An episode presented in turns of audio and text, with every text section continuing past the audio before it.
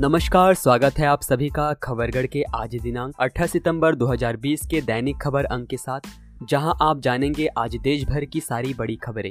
मेरा नाम है गौरव राय। अब जान लेते हैं आज दिन की बड़ी सुर्खियाँ, जो आज खबरगढ़ की सुर्खियों में सबसे आगे है। पीएम मोदी ने रात बारह बजकर अड़तीस मिनट पर ट्वीट किया, चूँकि कई लोगों ने पूछा है कि मैं अपने जन्मदिन पर क्या चाहता हूँ। इसलिए मैं यहाँ वो चीज़ें बता रहा हूँ जो मैं अभी चाहता हूँ। इसके बाद पीएम मोदी ने अपनी विश लिस्ट गिनाई, जो इस प्रकार है। मास्क पहनते रहिए और इसे ठीक से पहनिए। सोशल डिस्टेंसिंग का पालन कीजिए। दो गज की दूरी को हमेशा ध्यान में रखिए। भीड़ भाड़ वाली जगह पर जाने से बचिए। अपनी रोग प्रतिरोधक क्षमता इम्यूनिटी बढ़ाइए। साथ ही उन्होंने जन्मदिन की बधाई देने वालों का आभार भी जताया है। कृषि सुधार बिल पर बोले पीएम मोदी, किसानों के लिए यही बिल विपक्ष के घोषणा पत्र में था। हमने वादा पूरा किया तो लगे दुष्प्रचार करने। साथ ही उन्होंने कहा, किसानों को देश में कहीं भी अपनी फ़सल बेचने की आज़ादी देना एक ऐतिहासिक कदम है। भारतीय स्टेट बैंक एस के ग्राहकों को आज से बैंक के एटीएम से किसी भी वक्त दस हज़ार रुपए से अधिक की राशि की निकासी के लिए वन टाइम पासवर्ड, ओटीपी की ज़रूरत होगी। एटीएम से लेन देन को सुरक्षित बनाने के लिए बैंक ने यह कदम उठाया है। यूरोप में कोरोना महामारी से पीड़ितों की बढ़ती संख्या को लेकर डब्ल्यूएचओ ने हैरानी जताई है। साथ ही यूरोपीय सरकारों को चेताया है कि वो किसी तरह की ढिलाई न बरते, खासकर क्वारंटीन पीरियड को लेकर। अब खबरें राज्यों से।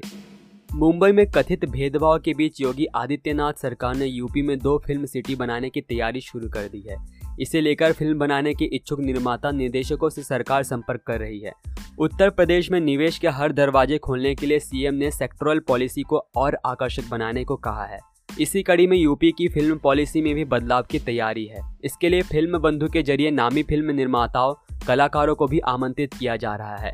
इनमें क्या सुविधाएँ हो, क्या छूट मिले फ़िल्म पॉलिसी को कैसे और आकर्षक बनाएँ, सरकार सीधे फिल्मकारों से यह बात पूछेंगी। महाराष्ट्र में मुख्यमंत्री कार्यालय ने गुरुवार को कहा कि महाराष्ट्र देश में सबसे ज़्यादा प्रत्यक्ष विदेशी निवेश एफडीआई आकर्षित करता है। औद्योगिक क्षेत्र में अपनी वृद्धि के लिए राज्य को निवेशकों के लिए एक आकर्षक विकल्प बना रहना चाहिए। सीएमओ ने कहा है कि इसके लिए मुख्यमंत्री उद्धव ठाकरे के निर्देश पर ईज ऑफ़ डूइंग बिज़नेस व्यापार में आसानी के प्रभावी कार्यान्वयन के लिए कार्य योजना तैयार की जाएगी। बिहार में आगामी विधानसभा चुनाव के लिए चुनाव आयोग ने प्रत्याशियों की खर्च सीमा तय कर दी है। चुनाव प्रचार के दौरान कोई भी प्रत्याशी दस हज़ार रूपए नगद और 28 लाख से अधिक खर्च नहीं कर सकता है। गया और पटना एयरपोर्ट पर इनकम टैक्स की एयर इंटेलिजेंस यूनिट तैनात होगी। इस संबंध में चुनाव आयोग ने सभी जिलों के निर्वाचन अधिकारियों को दिशा निर्देश जारी किए हैं। अधिकारियों से मिली जानकारी के मुताबिक पश्चिम बंगाल में पर्यटन के लिए वन तेईस सितंबर से खोले जाएँगे। अधिकारियों ने बताया कि हर साल मानसून के कारण 15 जुलाई से 15 सितंबर तक वन दो महीने के लिए बंद कर दिए जाते हैं। अधिकारियों ने कहा है कि राज्य सरकार ने त्योहारों से पहले वनों को खोलने का फैसला किया है, क्योंकि लंबे समय से इनके बंद होने से पर्यटन अर्थव्यवस्था चौपट हो गई है। प्रधान मुख्य वन संरक्षण रविकांत सिन्हा ने बताया कि वनों को खोलने का निर्णय वन मंत्री राजीव बनर्जी की अध्यक्षता में हुई बैठक में किया गया। मध्य प्रदेश के इंदौर के सबसे बड़े सरकारी अस्पताल महाराजा यशवंत राव चिकित्सालय में गुरुवार को तीन महीने की अज्ञात शिशु का शव मर्चुरी रूम में बक्से में बंद मिला। पाँच दिन से बच्चे का शव मर्चुरी रूम के फ्रीजर में रखा था। पाँच दिन पहले बच्चे की मौत हो चुकी है। तब से शव इसी हालत में पड़ा है। दरअसल नवजात शिशु की मृत्यु 12 सितंबर को हो चुकी है। लेकिन नवजात शिशु के पोस्टमार्टम के लिए पुलिस को इसकी जानकारी तक नहीं दी। ज़ाहिर तौर पर अस्पताल का स्टाफ बच्चे के शव को फ्रीजर में रखकर भूल गया। कोयम्बटूर के मेट्टुपालयम वन रेंज के एक नर हाथी को कल शाम नीलगिरी के जंगलों में मृत पाया गया था। वन विभाग से मिली जानकारी के मुताबिक तमिलनाडु में लगातार बारिश के चलते एक हाथी कीचड़ में फिसल गया। पैर में चोट लगने के चलते हाथी बाहर निकलने में कामयाब ना हुआ और लगभग 15 फीट नीचे तक फिसल गया। जिससे हाथी अपने प्रयास में असफल हो गया और उसकी मौत हो गई। राजस्थान सरकार ने पांचवी और आठवीं कक्षा की बोर्ड परीक्षाओं को लेकर बड़ा फैसला लिया है। मिली जानकारी के मुताबिक गहलोत सरकार ने गुरुवार को दोनों बोर्ड परीक्षा को लेकर अधिसूचना जारी की। अधिसूचना के मुताबिक अब आठवीं कक्षा के बच्चों को परीक्षा में खराब प्रदर्शन पर फेल किया जाएगा, जबकि अभी तक शिक्षा अधिकार अधिनियम के तहत आठवीं कक्षा तक किसी को फेल नहीं करने का प्रावधान था। अब राज्य सरकार ने एक्ट में संशोधन कर आठवीं में सप्लीमेंट्री परीक्षा और इसमें असफल विद्यार्थियों को फेल करने का प्रावधान लागू किया है। वहीं पांचवी कक्षा में विद्यार्थी को फेल नहीं किया जाएगा, लेकिन अब उन्हें भी सप्लीमेंट्री परीक्षा देनी होगी। सप्लीमेंट्री परीक्षा में असफल रहने पर भी पांचवी के विद्यार्थी को पास कर दिया जाएगा। कर्नाटक से बीजेपी राज्यसभा सांसद अशोक गास्ती का 55 वर्ष की उम्र में कोरोना वायरस से निधन हो गया। बीजेपी सांसद अशोक गास्ती की कोरोना रिपोर्ट पॉजिटिव आने के बाद 2 सितंबर को इलाज के लिए उन्हें बेंगलुरु के ओल्ड एयरपोर्ट रोड स्थित मणिपाल अस्पताल में भर्ती कराया गया था, जहाँ गुरुवार को उनकी तबीयत बिगड़ने के बाद उपचार के दौरान ही उनका निधन हो गया। गुजरात में नर्मदा नदी पर स्थित सरदार सरोवर बाँध वर्तमान मानसून मौसम में बृहस्पतिवार को पहली बार अपने पूर्ण जलाशय स्तर एक मीटर तक भर गया। इस पर गुजरात के मुख्यमंत्री विजय रूपाणी ने ट्वीट करते हुए कहा कि सरदार सरोवर बाँध ने एक मीटर के अपने पूर्ण जलाशय स्तर को प्राप्त कर लिया। इस गौरवशाली क्षण पर बाँध के द्वार खोलने और जल प्रवाह के दृश्य को साझा करने का पहला वीडियो नमामि देवी नर्मदे। आपको बताते चले कि इस बाँध को गुजरात की जीवन रेखा माना जाता है।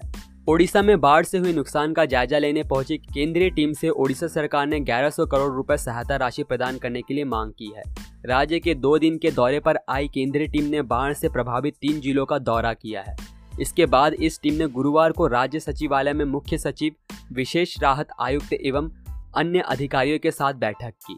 बैठक में बाढ़ से हुए नुकसान एवं इसके बाद किए गए पुनरुद्धार कार्य के बारे में एक रिपोर्ट ओडिशा सरकार की तरफ़ से केंद्रीय टीम को दी गई। केरल सरकार के कोरोना वायरस को लेकर जारी नए दिशा निर्देश राज्य सरकार पर सवाल खड़े कर रहे हैं, जिसमें बिना लक्षण वाले कोरोना संक्रमित कर्मचारियों को काम की इजाज़त दी गई है। दुनिया भर में हुए शोध से यह बात साबित हो चुकी है कि बिना लक्षण वाले कोरोना संक्रमित मरीज़ संक्रमण फैला सकते हैं। ऐसे में केरल सरकार के बीच अजीब व गरीब फैसले पर सवाल उठ रहे हैं। कोरोना महामारी के बढ़ते प्रकोप के बीच झारखंड विधानसभा का तीन दिवसीय मानसून सत्र आज से शुरू हुआ। सत्र के पहले दिन सरकार ने लैंड म्यूटेशन बिल नहीं लाया। इधर बिजली की बदहाली के खिलाफ हजारीबाग से भाजपा विधायक मनीष जायसवाल ने विरोध प्रदर्शन किया। सदन को सोमवार तक के लिए स्थगित कर दिया गया है। असम में नौवीं से लेकर बारहवीं कक्षा तक के स्कूल 21 सितंबर से खुलेंगे। इसके लिए सरकार ने एसओपी जारी की है। दरअसल, सूबे की सरकार ने केंद्र सरकार के अनलॉक चार दिशा निर्देशों के तहत राज्य में 21 सितंबर से नौवीं से लेकर बारहवीं कक्षा तक के विद्यार्थियों के लिए फिर से स्कूलों को खोलने का फैसला लिया है। असम के राज्य माध्यमिक शिक्षा विभाग के प्रमुख सचिव बी कल्याण चक्रवर्ती द्वारा जारी आदेश में कहा गया है कि स्कूलों को खोलने को लेकर जारी की गई एस ओ सितंबर से प्रभावी होगी। और अगले पंद्रह दिनों तक लागू होगी। पंजाब में कृषि विधेयकों के विरोध में किसान उग्र हो रहे हो रहे हैं। किसान संगठनों ने 25 सितंबर को पंजाब बंद का ऐलान किया है। मिली जानकारी के अनुसार इसके साथ ही वे 24 से 26 सितंबर तक रेल चक्का जाम करेंगे। वहीं दूसरी ओर, फतेहगढ़ साहिब से कांग्रेस विधायक कुलजीत नागरा ने कृषि विधेयक के विरोध में विधायक पद से इस्तीफा दे दिया है। उन्होंने ट्वीट करके अपने इस्तीफे की जानकारी दी। जन प्रतिनिधियों सामाजिक संगठनों, व्यापारिक संगठनों की ओर से आगरा के बाद छत्तीसगढ़ के दुर्ग ज़िले में कोरोना संक्रमण के बढ़ते मामलों को देखते हुए जिला प्रशासन ने 20 से 30 सितंबर तक लॉकडाउन का निर्णय लिया है। बढ़ते संक्रमण के मामले और शहरवासियों की मांग को ध्यान में रखते हुए कलेक्टर दुर्ग व जिला दंडाधिकारी ने लॉकडाउन पर मुहर लगा दी। लॉकडाउन के दौरान कुछ आवश्यक सेवाएँ ही संचालित की जा सकेगी। स्वामीनाथन आयोग की सिफारिशों में सी टू फार्मूले से हरियाणा ने किनारा कर लिया है। इस फार्मूले को प्रदेश सरकार न तो तर्कसंगत मानती है और न ही सूबे में इसे लागू किया जाएगा। इसके अलावा आयोग की 201 सिफारिशों को हरियाणा सरकार ने प्रदेश में लागू करने का मन बना लिया है। सरकार का दावा है कि किसानों के हित में हर सिफारिश और फैसला प्रदेश में लागू किया जाएगा। दिल्ली सरकार ने ई वाहनों के लिए पूरी दिल्ली में चार्जिंग स्टेशन का नेटवर्क तैयार करने की कवायद शुरू कर दी है। इसके तहत पीडब्ल्यूडी, परिवहन विभाग, डीएमआरसी, स्थानीय निकाय समेत सभी संबंधित एजेंसियाँ दो सप्ताह में चार्जिंग स्टेशन लगाने की जगह की पहचान करेंगी। दिल्ली सरकार एक साल के भीतर 200 जगहों पर स्टेशन लगाएँगी। योजना के अनुसार parking mall, office complex, group housing society hotel, अस्पताल, शिक्षा संस्थान जैसे स्थानों पर चार्जिंग पॉइंट बनाना है। जम्मू कश्मीर में हमारे जवानों को एक के बाद एक बड़ी सफलता मिल रही है। एक बार फिर आतंकियों की बड़ी साजिश नाकाम हुई है। सर्च ऑपरेशन के दौरान सेना को बावन किलोग्राम विस्फोटक मिला है। साथ ही एक और जगह से 50 डेटोनेटर भी मिले हैं। उत्तराखंड की सीमा पर कोरोना जाँच के विरोध को देखते हुए राज्य सरकार ने कदम पीछे खींच लिए हैं। अब बाहरी राज्यों से उत्तराखंड में आने वाले सभी लोगों के लिए बॉर्डर पर कोरोना की जाँच ज़रूरी नहीं होगी। पर्यटन फ़िल्म शूटिंग जैसी गतिविधियों वालों को ही नेगेटिव रिपोर्ट दिखानी होगी। गुरुवार को स्वास्थ्य सचिव अमित नेगी ने जानकारी देते हुए बताया कि यहाँ आने वाली गर्भवती महिलाओं 10 साल से कम उम्र के बच्चे, बुज़ुर्ग, कारोबारियों बिजनेसमैन वीआईपी अधिकारियों एवं न्यायाधीशों को बॉर्डर पर जाँच कराने की ज़रूरत नहीं है। हिमाचल प्रदेश के शिमला ज़िले में हुए सड़क हादसे में कार सवार चार लोगों की मौत हो गई। मिली जानकारी के मुताबिक शिमला के कोट गेहा में यह हादसा बताया जा रहा है। हादसे के कारणों का अभी पता नहीं चल पाया है। हादसे की जानकारी मिलते ही पुलिस घटनास्थल के लिए रवाना हो गई। मणिपुर के कार चोर गिरोह से जुड़े अवंग मेहताब को लेकर नया सनसनीखेज खुलासा हुआ है कि वह ड्रग तस्कर भी है। ये खुलासा हरियाणा पुलिस ने किया है। इस खुलासे से जाँच एजेंसियाँ भी हैरान हैं। आपको बताते चले कि अवंग मेहताब व उसके साथी कबीर अहमद को आठ दिन पहले फरीदाबाद पुलिस ने ही गिरफ़्तार किया था। फरीदाबाद पुलिस का यह भी दावा है कि वहाँ अवंग के कपड़े से बड़ी मात्रा में बरामद हुई नशीली गोलियाँ भी मिली है। पुलिस दोनों को अब रिमांड पर लेकर पूछताछ करेगी। बताया जा रहा है कि पूछताछ के दौरान आरोपित कई अहम खुलासा कर सकते हैं। खबरगढ़ के तरफ़ से विशेष सूचना, अधिकतर राज्यों में लॉकडाउन लगभग खुल चुका है, पर कोरोना अभी भी हमारे आसपास ही है। इससे बचने के लिए सरकारी दिशा निर्देशों का पालन करें। अगर आपको सर्दी, जुकाम, गले में दर्द की परेशानी हो तो नेशनल हेल्पलाइन नंबर नौ एक एक एक दो तीन नौ सात आठ शून्य चार छः या टोल फ्री नंबर एक शून्य सात पाँच पर डॉक्टर से निशुल्क परामर्श ले। अपनी आँख, नाक और मुँह को छूने से पहले अपने हाथों को धो ले। सावधान रहे, सुरक्षित रहे।